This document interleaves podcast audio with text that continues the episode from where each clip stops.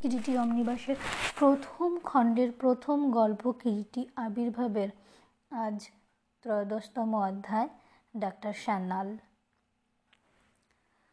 পরের দিন সন্ধ্যা হতে তখন আর খুব বেশি দেরি নেই।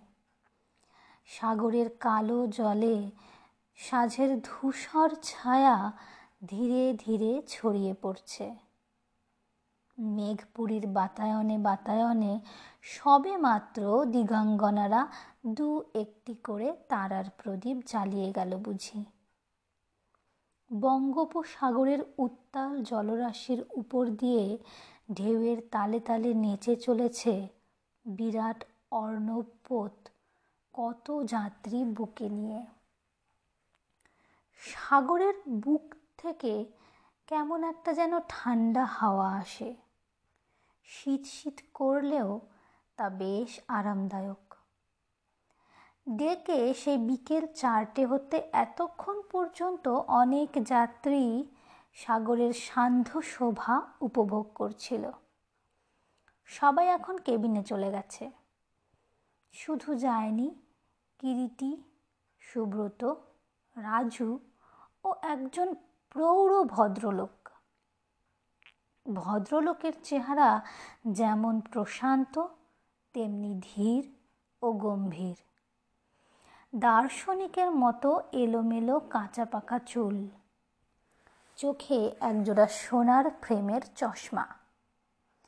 পরনে একটা ঢোলা জাপানি সিল্কের পায়জামা। গায়ে স্ট্রাইপ দেওয়া কিম্ন। সেলুন ডেকের উপর পাতা একটা বেতের চেয়ারে হেলান দিয়ে ভদ্রলোক কতক্ষণ গভীর মনোযোগ দিয়ে একটা মোটা ইংরাজি বই পড়ছিলেন। ডেকের উপর সমবেত বহু লোকজনের নানা জাতীয় কণ্ঠস্বরে একটি বারের জন্যেও তার মনোযোগ নষ্ট হয়নি। সাঁঝের আধার গাঢ় হয়ে আসবার সঙ্গে সঙ্গে ভদ্রলোক হাতের বইখানি মুড়ে সামনের অস্পষ্ট আলো ছায়া ঘেরা সাগরের দিকে এক দৃষ্টে তাকিয়ে রইলেন। কিরিটি আপন মনে গুনগুন করে গাইছিল। বনের ছায়ায় জল ছল ছল সুরে, হৃদয় আমার কানায় কানায় পুরে ক্ষণে ক্ষণে ওই গুরু গুরু তালে তালে, গগনে গগনে গভীর মৃদঙ্গ বাজে। আমার দিন ফুরালো। সহসা কিরিটি চমকে উঠল। ঠিক পাশ থেকে কে যেন বললে, চমৎকার গলাটি তো আপনার। যেমন মিষ্টি, তেমনি দরদ ভরা। আহা, থামলেন কেন? শেষ করুন না গানটা। কিরিটি মুখ ফিরিয়ে দেখে কথা বলছেন সেই প্রৌঢ় ভদ্রলোকটি। যিনি এতক্ষণ নিবিষ্ট মনে বই পড়ছিলেন। আপত্তি যদি না থাকে, তাহলে শেষ করুন গানটা। ভদ্রলোক পুনরাবৃত্তি করলেন। কিরিটি মৃদু হাসলেন, তারপর ধীরে ধীরে আবার শুরু করে। কোন দূরের মানুষ এলো আজ কাছে? মনের আড়ালে নীরবে দাঁড়ায় আছে। সত্যি কিরিটির গলাটি ভারী মিষ্টি। কিরিটি তিন চারবার সমগ্র গানটি ঘুরিয়ে ফিরিয়ে গেয়ে থামল। ভদ্রলোক বললেন, সত্যি, বড় ভালো লাগল আপনার গান। বসেছিলাম ওখানটায়, হঠাৎ গানের সুর কানে যেতেই উঠে এসেছি। কথা বলতে বলতে ভদ্রলোক যেন কেমন একটু আনমোনা হয়ে যান। তারপর আবার ধীরে ধীরে বলে চললেন, সংসারের কোলাহল জীবনের নানা ত্রুটি, বিচ্যুতি, প্রতিহিংসা, কর্তব্য, অকর্তব্য, সব যেন মুহূর্তে ভুলিয়ে দেয় এই গানের সুর। গানের সুরে আমি ভুলে যাই আমার নিজেকে। কেউ বোঝে না, কেউ জানে না কত দুঃখ আমার সমস্ত বুকখানায় জমাট বেঁধে আছে। আমি কাঁদতে চাই, কিন্তু কই? কাঁদতে যে পারি না। শেষের কথাগুলো যেন অনেকটা স্বগতোক্তির মতো শোনায়। এবং শেষ দিকে ভদ্রলোকের গলার আওয়াজও ক্রমে যেন ক্ষীণ হতে হতে ক্ষীণতর হয়ে জড়িয়ে যায়। সহসা ভদ্রলোক আরও কি বলতে বলতে যেন চমকে উঠে থেমে গিয়ে নিজেকে সামলে নিলেন। তারপর এক টুকরা মৃদু হাসিতে মুখখানা ভরিয়ে বললেন, কিছু মনে করবেন না যেন। আমার কেমন একটা স্বভাব যে কথা বলতে বলতে হঠাৎ এমনি অন্যমনস্ক হয়ে পড়ি। আপনারাও বুঝি বর্মাতেই চলেছেন? হ্যাঁ সুব্রত ও কিরিটি একসঙ্গেই জবাব দিল। বেড়াতে না অন্য কোনো কাজে? ভদ্রলোক ফিরে প্রশ্ন করলেন। না না ঠিক বিশেষ কোনো কাজেও নয়, আবার কাজেও বটে। আমাদের এক ছেলেবেলার বন্ধু ওখানে থাকে। অনেক দিন থেকে সে আমাদের তার ওখানে যাওয়ার জন্য লিখছিল, কিন্তু যাওয়া আর হয়ে ওঠে না। সময়ের অভাব। এখন পরীক্ষা হয়ে গেছে, সামনে লম্বা ছুটি। ভাবলাম বিদেশ বেড়াবার এই তো সুযোগ, তাই রওনা হয়ে পড়া গেল। বেশ বেশ। পাশ্চাত্য দেশের ছেলেমেয়েরা ছুটির সময় কখনো আমাদের দেশের ছেলে মেয়েদের মতো দিন দুপুরে পড়ে পড়ে শুধু ঘুমিয়ে অথবা আড্ডা দিয়ে দিনগুলো কাটায় না। দেশে দেশে ঘুরে বেড়ায়। মন ওদের বহুমুখী। দিবারাত্র অজানা ও অচেনার হাতছানি ওদের দেহ ও মনকে আকুল করে। নিত্য নূতনকে জানবার জন্য ওদের দেহে ও মনে ইচ্ছার অন্ত নেই। ঘরের চাইতে ওরা পথকেই ভালোবাসে। তাই তো ওরা ঘরের বাঁধন ছিঁড়ে সাত সমুদ্র তেরো নদী ডিঙিয়ে দিকে দিকে ছোটে। কখনো আকাশ পোতে চেপে সুদূরের পথে পাড়ি জমায়। কখনো বা সাঁতর, সাঁতার কেটে দুরন্ত সাগর পার হয় কিংবা সুউচ্চ পর্বতশৃঙ্গের উদ্দেশ্যে অভিযান চালায়। ওরা এমনি দুরন্ত, এমনি দুর্বার, এমনি সদা চঞ্চল। জীবন আর মরণ তো ওদের কাছে ছেলে খেলা। আর আমাদের দেশের ছেলে মেয়েরা দেখুন, সযতনে জীবনী শক্তিকে বাঁচিয়ে চলতে গিয়ে প্রতি মুহূর্তে জীবনকে ক্ষয় করে ফেলে। ছেলেবেলার কথা আমার এখনও বেশ মনে পড়ে। স্কুলের ছুটি হলেই বাবা আমাকে নিয়ে দেশে দেশে ঘুরে বেড়াতেন। খুব ছোট বয়সেই মাকে হারাই। সংসারে আমার দুটি ভাই বোন বাবাকেই শুধু জানতাম আর চিনতাম। বলতে বলতে ভদ্রলোক আবার অন্যমনস্ক হয়ে পড়লেন। আপনিও রেঙ্গুনে চলেছেন বুঝি? সহসা কিরিটি প্রশ্ন করে। রেঙ্গুনে আমি প্র্যাকটিস করি। আমার নাম সৌরেন্দ্র সান্যাল। সকলে আমায় ডাক্তার সান্যাল বলে ডাকেন। জন্ম হতেই আমি রেঙ্গুনে। বাবার মস্ত বড় ব্যবসা ছিল রেঙ্গুনে। বাড়িতে আপনার কে কে আছেন? কেউ না। আমি নিজেও আমাদের এক পুরনো চাকর ভোলা। একটি মাত্র বোন ছিল। আমার চাইতে বয়সে প্রায় দশ বছরের বড়। তার তিনিও অনেক দিন হলো আমার মায়া কাটিয়ে চলে গেছেন। আর কোনো বন্ধনেরই বালাই নেই। একা। ছেলেবেলায় মা মরে যাবার পর দিদি আমায় বুকে পিঠে করে মানুষ করেছিলেন মায়ের মতো করে। আচ্ছা রেঙ্গুন শহরটা আপনার কেমন লাগে, ডাক্তার সান্নাল? প্রশ্ন করল কিরিটি। জন্ম হতেই ওখানে আছি। দীর্ঘদিনের পরিচয় ওই শহরের প্রতি ধুলিকণার সঙ্গে। কেমন যেন একটা মায়ার বাঁধন গড়ে উঠেছে। বাংলাদেশে কি কোনোদিনও ফিরবেন না? নিশ্চয়ই ফিরব। অন্তত মনে মনে সে আশাই তো রাখি। চিরশস্য, শ্যামল, দোয়েল শ্যামার কলকাকলি মুখরিত আমার বাংলাদেশ। ওরই শীতল মাটির বুকে যেন আমার শেষ শয্যা রচনা করতে পারি। এটাই আমার জীবনের শেষ স্বাদ। কিন্তু মৃত্যু তো কারও ইচ্ছার উপর নির্ভর করে না। যদি বর্মার মাটির কোলেই আমার জীবনের শেষ দিনটি ঘনিয়ে আসে, তবে আর কি করব বলুন? কিন্তু দেখেছেন, নিজের কথাতে মুশগুল হয়ে আছি। আপনাদের পরিচয়টি পর্যন্ত নেবার কথা মনে নেই। কিরিটি মৃদু হেসে বললে, আমার নাম ধৈর্যটি রায়। এর নাম সত্যব্রত সেন আর ওর নাম জীবেন্দ্র প্রসাদ রায়। আমরা সকলেই স্টুডেন্ট। ইচ্ছে করেই কিরিটি নিজেদের নাম ও পরিচয়ের মধ্যে খানিকটা গোপনীয়তার আশ্রয় নিল। বেশ বেশ। আপনারা যখন বন্ধুর ডাকে চলেছেন, তখন ওখানে গিয়ে সেই বন্ধুর বাড়িতেই তো উঠবেন। যাবেন আমার ওখানে। ভুলবেন না তো? কমিশনার রোডেই আমার বাড়ি। তাছাড়া যাকে জিজ্ঞাসা করবেন, সেই ডাক্তার সান্যালের বাড়ি দেখিয়ে দেবে। ডাক্তার থামলেন। নিশ্চয়ই যাব। বিশেষ করে যখন পরিচয় হয়ে গেল কিরিটি জবাব দেয়। রাত্রি বোধ করি আটটা হবে। কৃষ্ণপক্ষের রাত্রি।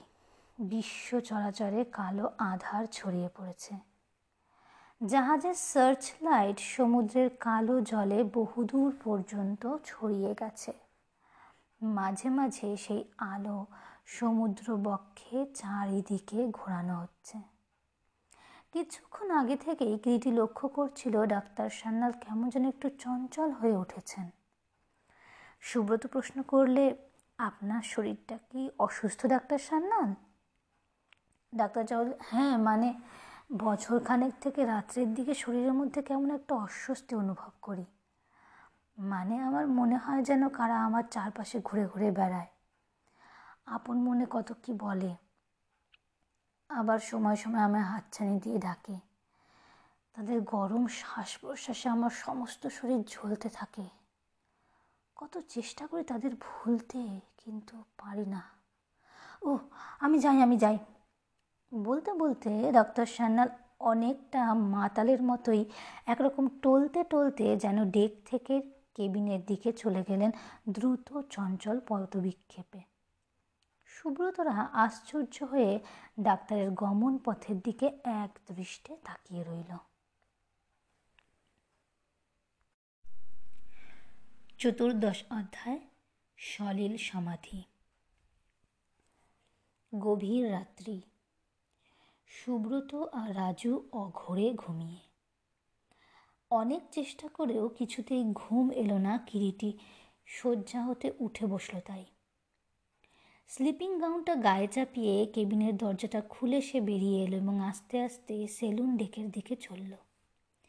ডেকের কাছাকাছি আসতেই হাওয়াইন গিটারের একটা মধুর বাজনার শব্দ কানে এলো। কিরিটি ক্ষণিকের জন্য থমকে দাঁড়াল। ডেকের উপর যে আলোটা রয়েছে সেটা খুব শক্তিশালী নয়। সেই ম্রিয়মান আলোয় ডেকের উপর এক অপূর্ব আলো ছায়ার সমন্বয় হয়েছে। সে আলো ছায়া ঘেরা ডেকের ওধার থেকে বাজনার অপূর্ব আওয়াজটা ভেসে আসে। কিরিটি পায়ে পায়ে ডেকের উপর এসে দাঁড়াল। নিশীতের নিঝুম আধারে সাগর বক্ষ থেকে অপূর্ব এক গুম গুম শব্দ ভেসে আসে। মাথার উপর তারায় তারায় ভরা আকাশের ছায়া, সমুদ্রের বুকে ঢেউয়ের মাথায় কেঁপে কেঁপে ওঠে যেন। বিচিত্র, অপূর্ব। চারিদিকে ঘুমের ছোঁয়ায় সব বুঝি নিঝুম হয়ে গেছে। সেই অতল মৌনতার মাঝে গিটারে মধুর বাজনা স্বপ্নলোক থেকে যেন ভেসে আসছে বলেই মনে হয়। এ বুঝি কোনো ব্যথিতের বুক ছড়া কান্না নিশীথ রাতের মৌনতার বুকে হাহাকার জাগিয়ে তুলছে। রেলিংয়ের কোন ঘেঁষে যে চেয়ারখানা রয়েছে, কে যেন তার উপর বসে আপন মনে গিটার বাজাচ্ছে। কিরিটি পায়ে পায়ে চেয়ারের ঠিক পিছনটিতে এগিয়ে এসে দেখে, এ কি? এই যে ডাক্তার সান্যাল? কিরিটি সবিস্ময়ে নীরবে দাঁড়িয়ে রইল। শুনতে লাগল বাজনা। অনেকক্ষণ বাজিয়ে বাজিয়ে ডাক্তার একসময় বাজনাটা কোলের উপর নামিয়ে রাখলেন। আর একটু পরে কিরিটি আস্তে আস্তে ডাকলে, ডাক্তার সান্যাল? কে? বলে ডাক্তার ফিরে তাকালেন। বাবু, ঘুমননি? না, বলে কিরিটি একটু মৃদু হাসল। তারপর বললে, আপনিও তো দেখছি ঘুমননি। না, অন্ধকার আমার বড় ভালো লাগে। অন্ধকার রাতে একা একা চুপটি বসে থাকলে মনটা যেন কানায় কানায় ভরে ওঠে, যেন নিজেকে খুঁজে পাই। আপনার বাজনার হাত বড় চমৎকার। কতক্ষণ থেকে যে আপনার বাজনা শুনছি? ডাক্তার কিরিটির মুখের দিকে চেয়ে মৃদু মৃদু হাসতে লাগলেন। কিছু বললেন না। ডাক্তারের কেবিনটা একেবারে জাহাজের ওই ধারে। এক সময় ডাক্তার বিদায় নিয়ে কেবিনের দিকে চলে গেলেন। কিরিটি কিন্তু তারপরেও অনেকক্ষণ ডেকের উপর ঘুরে ঘুরে বেড়ালো। রাতের অন্ধকারে সমুদ্রের বুকে ঢেউগুলো ভেঙে ভেঙে গড়িয়ে পড়ছে। ঢেউয়ের বুকে সাদা সাদা ফেনা ফসফরাসের আলোয় যেন শুভ্র রজনীগন্ধার স্তবকের মতোই মনে হয়। হাতের ঘড়ির দিকে চেয়ে কিরিটি দেখল রাত্রি তখন দেড়টা। আর বেশিক্ষণ জাগলে শরীর খারাপ হবে ভেবে কিরিটি কেবিনের দিকে পা বাড়ালো। কেবিনের দরজার কাছাকাছি আসতে একটা স্পষ্ট শীষ শোনা গেল। কিরিটি থমকে দাঁড়াল। আবার একটা শীষ শোনা গেল। এবারে শীষটা আগের চাইতেও অনেক স্পষ্ট। আবার একটা শীষ। পরপর তিনটে শীষ শোনা গেল। কিরিটি আর কেবিনে ঢোকা হলো না। আন্দাজে ভর করে শীষের আওয়াজটা যেদিক হতে আসছে, প্রথমে সেই দিকেই সে এগিয়ে গেল। তারপর আবার যেন কি ভেবে ফিরে গিয়ে কেবিনে প্রবেশ করে সুটকেস থেকে টর্চটা নিয়ে কেবিন থেকে বেরিয়ে এলো। দোতলার ডেকের সিঁড়িটা যেখানে শেষ হয়েছে, সেখানে কতকগুলো প্যাকিং করা কাঠের বাক্স স্তূপাকারে সাজানো রয়েছে। তারই ওধার থেকে কাদের যেন তর্ক বিতর্কের চাপা স্বর শোনা গেল। কিরিটি বিস্ময় ও কৌতূহলে প্যাকিং করা বাক্সগুলোর আড়ালে এগোতে এগোতে কথাগুলো শুনতে পেল। এখনও বল, সেই নোট বইটা কী করেছিস? বক্তার কণ্ঠে কঠিন আদেশের সুর। জানি না, আমি জানি না। কার যেন কাতরোক্তি শোনা গেল। হ্যাঁ জানিস তোর কালো ঢোলা জামাটার পকেটে ছিল। সেদিন রাতে সু ফ্যাক্টরির মধ্যে জামাটা একটা লোহার গায়ে ঝুলিয়ে রেখে ঘুমিয়েছিলাম। সে কথা তো তুই ছাড়া আর কেউ জানতো না। ভোরবেলা উঠে পকেটে আর নোট বইটা পাইনি। পরের দিন নানা গোলমালে ছিলাম, সেজন্য ওদিকে নজর দিতে পারিনি। তুই ভেবেছিলি খুব আমার চোখে ধুলো দিলি না? অন্য পক্ষ বোধহয় চুপ করে রইল। কোনো জবাব শোনা গেল না। গর্ধব তুই আমার চোখে ধুলো দিবি? সেই লোকটা যেন কাউকে আদর্শ দিল। এই বুকে হুল ফোটা। পর মুহূর্তে একটা অস্পষ্ট যন্ত্রণা খাতর শব্দ নিশীতের অন্ধকারে জেগে উঠল। উফ, লোকটা কি পিসাচ ও থাম থাম, ফোটাসনি, বলছি বলছি। বল। লোকটা বোধহয় গভীর যন্ত্রণায় হাঁপাতে থাকে। কিরিটি বাক্সগুলোর গায়ে গায়ে পা দিয়ে উঠতে লাগল। উপাসের একটা আলোর খানিকটা রশ্মি তীর্যকভাবে এদিকে এসে পড়েছে। সেই মৃদু আলোয় কিরিটি দেখল, সেখানে তিনজন লোক। একজনের হাত পা বেঁধে একপাশে ফেলে রেখে দেওয়া হয়েছে। আর দুজন এক পাশে দাঁড়িয়ে। হাত পা বাঁধা লোকটা বললে, আমার কাছে নোট বইটা আছে বটে। কিন্তু তার ভেতরে যে একটা ছক আঁকা কাগজ ছিল, সেটা নেই। কি করেছিস সে কাগজটা? লোকটা তখন ভয়ে ভয়ে সেদিন কেমন করে হাত, তার হাত থেকে আঠেরো নম্বর বাড়িতে সেই সাংকেতিক কাগজটা চুরি হয়ে গিয়েছিল, সে সব কথা একে একে খুলে বললে, কেন তুই আমার নোটবুক চুরি করেছিলি? তুই কে? আর ছ বছর তোমার পাশে আছি। তুমি কে? তোমার সমস্ত আদেশ নীরবে, বিনা বিচারে সর্বদা মাথা পেতে নিয়েছি, পালন করছি। তোমারই আদেশে কতদিন নিশ্চিত মৃত্যুর মধ্যে বিনা দ্বিধায় ঝাঁপ দিয়ে পড়েছি। কিন্তু যার জন্য দিবারাত্র এমনি করে জীবন মৃত্যু নিয়ে ছিনিমিনি খেলে চলেছি, সে যে কে? আজ পর্যন্ত হাজার চেষ্টাতেও তা জানতে পারিনি। তোমার ধন সম্পত্তির উপর আমার এতটুকু লোভ নেই। কেননা তুমি তো না চাইতেই যথেষ্ট দাও। আমি জানতে চাই তুমি কে? তুমি কে? লোকটা বলতে বলতে গভীর উত্তেজনায় হাঁপাতে লাগল। যে দুজন দাঁড়িয়েছিল তাদের একজন চাপা গলায় খিলখিল করে হেসে উঠল। তারপর সহসা গম্ভীর হয়ে বললে, আমি কে? হ্যাঁ? আমি কে? তোর দুরাকাঙ্ক্ষাই শেষ পর্যন্ত তোর মৃত্যুর কারণ হলো। সেই সাংকেতিক ছ কাকা কাগজটা কে নিয়েছে, তাও আমি জানি। সেটা আমি উদ্ধার করবই। হতভাগা কিরিটি রায় আজও বুঝতে পারেনি যে হিংস্র কেউটে সাপ নিয়ে খেয়ে খেলতে শুরু করেছে। তোর আগেও দলের আর দুজন আমার জানবার চেষ্টা করেছিল। শেষ পর্যন্ত তাদের সেই ইচ্ছা বুকে নিয়েই মৃত্যুকে বরণ করতে হয়েছে।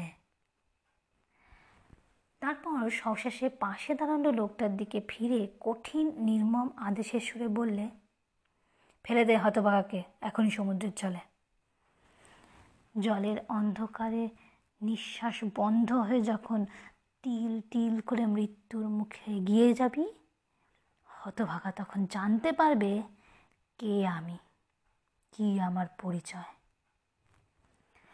না না, আমি অমনি করে জলের মধ্যে ডুবিয়ে মনে না, এবারের মতো আমায় ক্ষমা করে। আমায় ক্ষমা করো, প্রতিজ্ঞা করছি। এই জীবনে আর তোমার পরিচয় জানবার চেষ্টা করব না। আবার সেই নিষ্ঠুর হাসি। হিংস্র হাঙরে যখন তোর দেহ ধারালো দাঁতে টুকরো টুকরো করে ছিঁড়ে খাবে, তখন জানবি আমি কে। ক্ষমা করো আমায়, ক্ষমা করো। ফেলে দে দে। পাশে দণ্ডায়মান লোকটি বিনা বাক্য ব্যয়ে নিচু হয়ে লোকটাকে অবলীলাক্রমে তুলে উঁচু করে তখনই রেলিং টুপকে নিচের গর্জমান অতল পারাপারহীন সমুদ্র গর্ভে নিক্ষেপ করল। একটা বুক ভাঙা আকুল চিৎকার নিশীথ রাত্রির গভীর স্তব্ধতাকে মুহূর্তের জন্য যেন আলোড়িত করে তোলে। ঝপাং করে একটা শব্দ শোনা যায় মাত্র। সমগ্র ব্যাপারটা এত চকিত, এত অল্প সময়ের মধ্যে ঘটে গেল যে কিরিটি বিস্ময় একেবারে হতবাক হয়ে গিয়েছিল। একটা টু শব্দ পর্যন্ত তার মুখ ফুটে বের হলো না। স্থানুর মতো কিরিটি প্যাকিং বাক্সটার উপরে দাঁড়িয়ে রইল। পা দুটো যেন পাথরের মতো ভারী ও অনর হয়ে গেছে। কেউ জানলে না, কেউ শুনলে না। রাত্রির নিস্তব্ধ অন্ধকারে একজনের জীবন্ত সলিল সমাধি হয়ে গেল। সাগরের কালো জলের তলে চির নিদ্রায় সে অভিভূত হলো। কিরিটির যেন দম আটকে আসে। হতভাগা ভেবেছিল, আমার চোখে ধুলো দেবে। কিন্তু কি করব? এছাড়া উপায় ছিল না। বলতে বলতে লোকটার কণ্ঠস্বর কেমন যেন জড়িয়ে আসে। তারপর যেন কতকটা জোর করে আপনাকে সামনে নিয়ে দ্বিতীয় লোকটার দিকে ফিরে বলল, ওই লোকটাকে বরাবর মৃত্যু ভয়ে নিয়ে যাবে। জাহাজে আর তোমার সঙ্গে আমার দেখা হবে না। বলেই লোকটা ফিরে দাঁড়াল। ফিরে দাঁড়িয়েই সামনের একটা আলোর খানিকটা বাঁকা হয়ে এসে তার মুখের উপর পড়ল। কিরিটি বিস্ময়ে চমকে উঠল। অন্ধকারে চলতে চলতে সামনে বিকট আকার ভূত দেখলে মানুষ বুঝি এতটা চমকে ওঠে না।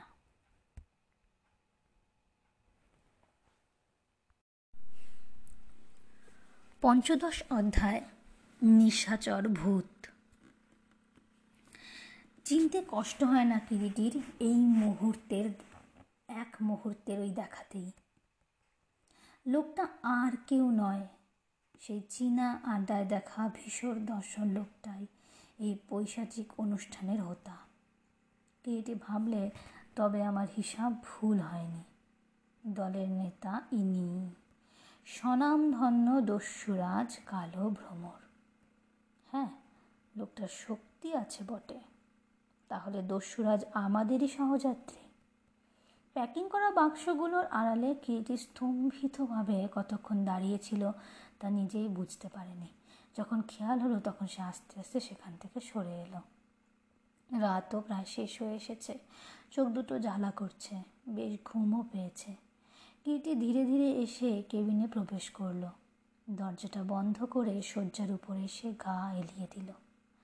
সাগরের দোলায় দোলায় অল্পক্ষণের মধ্যেই কিরিটি ঘুমিয়ে পড়ল একসময়। পরের দিন যখন কিরিটির ঘুম ভাঙল, বেলা তখন প্রায় সাড়ে আটটা হবে। প্রভাতী চা ঠান্ডা হয়ে গেছে। সুব্রত রাজু তখন কেবিনে ছিল না। সম্ভবত ডেকে বেড়াতে গেছে। একটু পরে জঙ্গলি কেবিনে ঢুকে বলল, চা বোধ হয় ঠান্ডা হয়ে গেছে, বাবুজি? হ্যাঁ তাই তো দেখছি। আমি একেবারে স্নানটা সেরে আসি। বলে কিরিটির তোয়ালেও একটা ঢোলা পায়জামা নিয়ে স্নান ঘরের দিকে পা বাড়ালো। স্নান সমাপ্ত করে আস্তে আস্তেই ব্রেকফাস্ট ফাস্টের ঘণ্টা শোনা গেল। ব্রেকফাস্ট সেরে আবার ওরা সকলে যখন ডেকের উপর এলো, তখন একে একে অনেক যাত্রী ডেকের উপর এসে জড়ো হতে শুরু করেছে। একটা বছর শতকের মেয়ে ডেকের উপর স্কিপিং করছিল। ডাক্তার সান্নালও ডেকেই ছিলেন। সুব্রত ও রাজু ডাক্তার সান্নালের দিকে এগিয়ে গেল।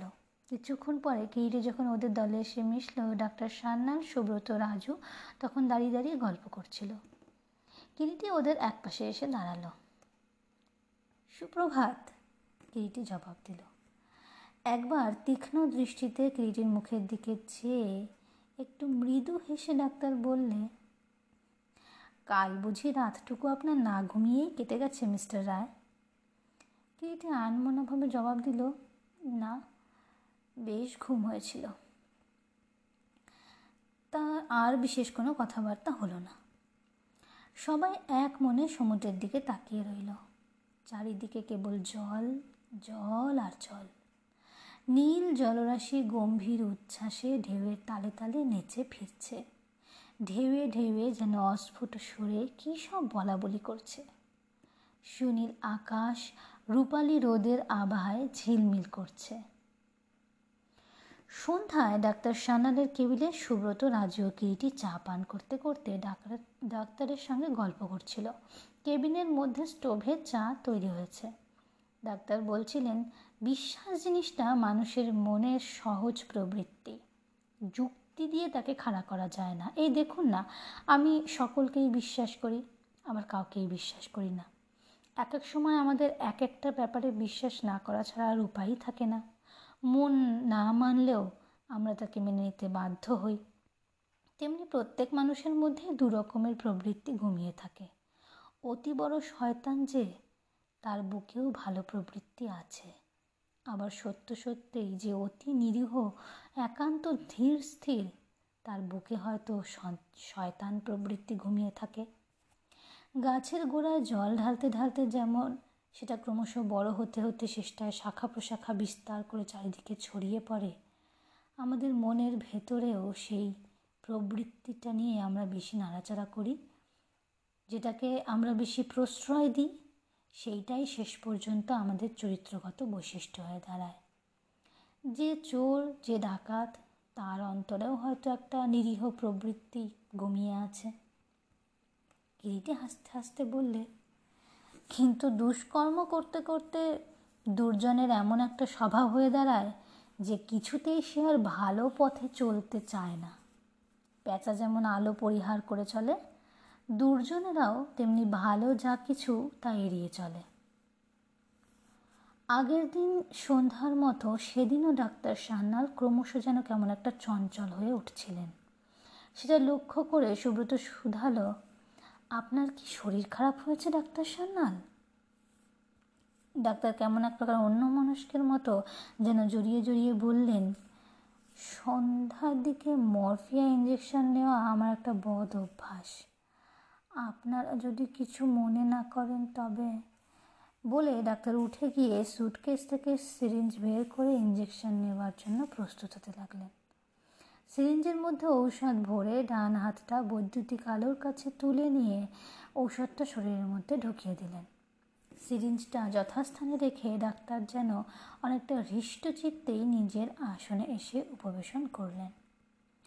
ডাক্তারের সেই অস্থির অস্থির ভাবটা ক্রমশ ঠিক হয়ে পূর্বের প্রফুল্লতা ধীরে ধীরে ফিরে আসতে লাগল। এই দেখুন বলতে বলতে ডাক্তার বাঁ হাতের আস্তিনটা গুটিয়ে সেটা আলোর নিচে সকলের চোখের সামনে প্রসারিত করে ধরলেন। হাতে অসংখ্য কালো কালো দাগ। একটু পরে তিনি আবার বলতে লাগলেন, দেখুন, মরফিয়া নিয়ে নিয়ে হাতটা একেবারে ভরে গেছে। কিন্তু কি করব বলুন? শরীরের মধ্যে অসহ্য যন্ত্রণা অনুভব করি সন্ধ্যা হওয়ার সঙ্গে সঙ্গে। আর সেই যন্ত্রণায় আমার সমস্ত শরীরটা যেন বিষের মতো জ্বলতে থাকে। তাই মরফিয়া নিতে হয়। সুব্রত প্রশ্ন করল আচ্ছা এতে কি শরীরের কোনো ক্ষতি হয় না, ডাক্তার সান্নাথ ডাক্তার হেসে বললেন, ক্ষতি হয় বই কি? আমাদের মস্তিষ্কের যন্ত্রণাবোধের যে স্নায়ুকেন্দ্র আছে, সেখানকার স্নায়ু কোষে যন্ত্রণা বোধবাহী স্নায়ু যন্ত্রণাবোধকে বহন করে নিয়ে যায়। এবং তাতেই আমরা দেহের কোনো না কোনো স্থানে যন্ত্রণা হচ্ছে বুঝতে পারি। এ মরফিয়া সেই যন্ত্রণা বোধবাহী স্নায়ুকেই অবশ করে দেয়। তার ফলে যন্ত্রণা বোধ স্নায়ু দিয়ে যন্ত্রণাটা প্রবাহিত হয়ে মস্তিষ্কে আর উপস্থিত হতে পারে না বলেই যন্ত্রণার উপশম হয়। কিন্তু এই ধরনের মরফিয়া নেওয়াটা কি একটা নেশা নয়? ডাক্তার একটু হাসলেন, তারপর বললেন, নিশ্চয়ই নেশা বই কি? নেশা বদ অভ্যাস বুঝতে কি আমি পারি না? পারি, বুঝতে পারি সব। কেননা আমি একজন ডাক্তার। তবু নিজেকে সংযত করতে পারি না। কোনো এক অদৃশ্য শক্তি যেন আমার সমস্ত দেহ মনকে অন্ধকার হওয়ার সঙ্গে সঙ্গে ওই সিরিঞ্জ ও মরফিয়ার দিকে ঠেলতে থাকে। আমি পারি না কিছুতেই নিজেকে রোধ করে রাখতে। ডাক্তারের মুখে একটা করুণ অসহায় ভাব ফুটে ওঠে। রাত্রে বৃদ্ধি হওয়ার সঙ্গে সঙ্গে কিরিটির দেহ ও মন কি জানি কেন সেই প্যাকিং করা বাক্সগুলোর দিকে টেনে নিয়ে যেতে চায়।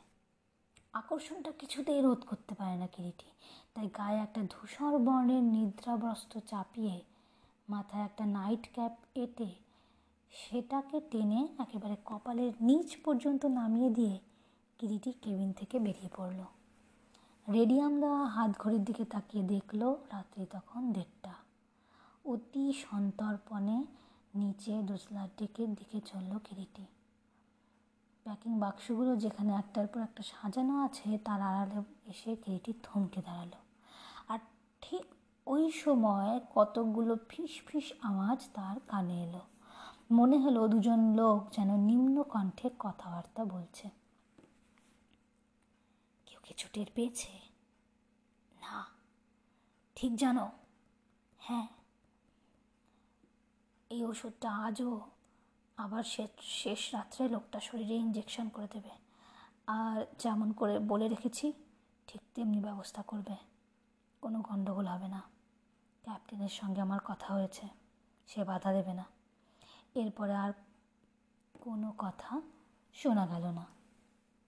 লোক দুটো তখন চলে গেল। মাঝে মাঝে শুধু সাগরের এক টানা গর্জন আধারের বুকে ভেসে আসে।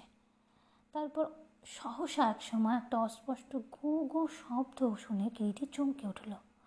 ওই পাশে সিঁড়ির নিচেটা যেখানে সে শেষ হয়েছে, সেদিক থেকে আওয়াজটা আসছে বলে তার মনে হলো। কিরিটি দ্রুত পদে এগিয়ে গেল। সিঁড়ির নিচে সে জায়গাটা তত আলো নেই। সিঁড়ির গায়ে যে বৈদ্যুতিক আলোটা জ্বলছে তার ক্ষমতাও খুব বেশি নয়। সেই অস্পষ্ট আলোতে দেখা গেল সিঁড়ির নিচে একটা লোক পড়ে ঘো ঘো করছে। কিরি লোকটার মুখের উপর ঝুঁকে পড়ে দেখল, লোকটা কোনো কারণে অজ্ঞান হয়ে গেছে। সে তাড়াতাড়ি সিঁড়ির ধারে এসে কলিং বেল ছিল, সেটা টিপে দিলে। দেখতে দেখতে জাহাজের উচ্চ পদস্থ কর্মচারী হতে আরম্ভ করে খালাসিরা পর্যন্ত অনেকেই এসে হাজির হলো। সকলের মুখেই শঙ্কিত ভাব। একজন খালাসি ক্যাপ্টেনের আদাসে লোকটির চোখ মুখে জল দিতে শুরু করলে। জাহাজের ডাক্তার খবর পেয়ে ছুটে এলেন এবং নারী দেখে বললেন, ও কিছু নয়, কোনো কারণে অজ্ঞান হয়ে গেছে। লোকটা অল্পক্ষণ পরে জ্ঞান ফিরে চেয়ে উঠে বসল। চোখ মুখে তার তখনও একটা ভয়ার্থ ভাব। চারিদিকে চকিতে দৃষ্টিতে রেখে লোকটা অস্ফুট স্বরে কেবল বললে, ভূত ভূত জাহাজে মেট সুধায়, ভূত, কি বলছিস রে? হ্যাঁ কর্তা ভূত, আমি দেখেছি, সচককে দেখেছি। ওই দেখুন, আমার কথা টিপে ধরেছিল। ও, আমার দম বন্ধ হয়ে আসছে, বলে লোকটা আবার হাঁপাতে থাকলে। লোকটার কথা শুনেই সকলে যেন একটু ভয় পেয়ে গেছে। বুড়ো গোছের একটা খালাসি এগিয়ে এসে বলল, আমিও কাল রাত্রে এমনি সময় ওই বাক্সগুলোর পিছনে কি একটা দেখেছিলাম। হু কি ভীষণ মুখ তার! এই পর্যন্ত বলেই বুড়ো ভয়ে চোখ বুঝল সমবেত সমস্ত লোকের মনে কেমন একটা অস্পষ্ট আতঙ্কের সৃষ্টি হয়েছে। সকলে একটা শঙ্কিত চাউনি নিয়ে একে অন্যের মুখের দিকে তাকাচ্ছে। ক্যাপ্টেনের মুখটাও গম্ভীর হয়ে গেল। রাত্রি আর বেশি নেই। একটা দুটো করে আকাশের তারাগুলো নিভতে শুরু করেছে। আজ এই গল্পের এই পর্যন্ত। পরবর্তী পর্বে আমরা শুনব ষোড়শ পর্ব, ষোড়শ অধ্যায়, আবার মগের মুলুকে।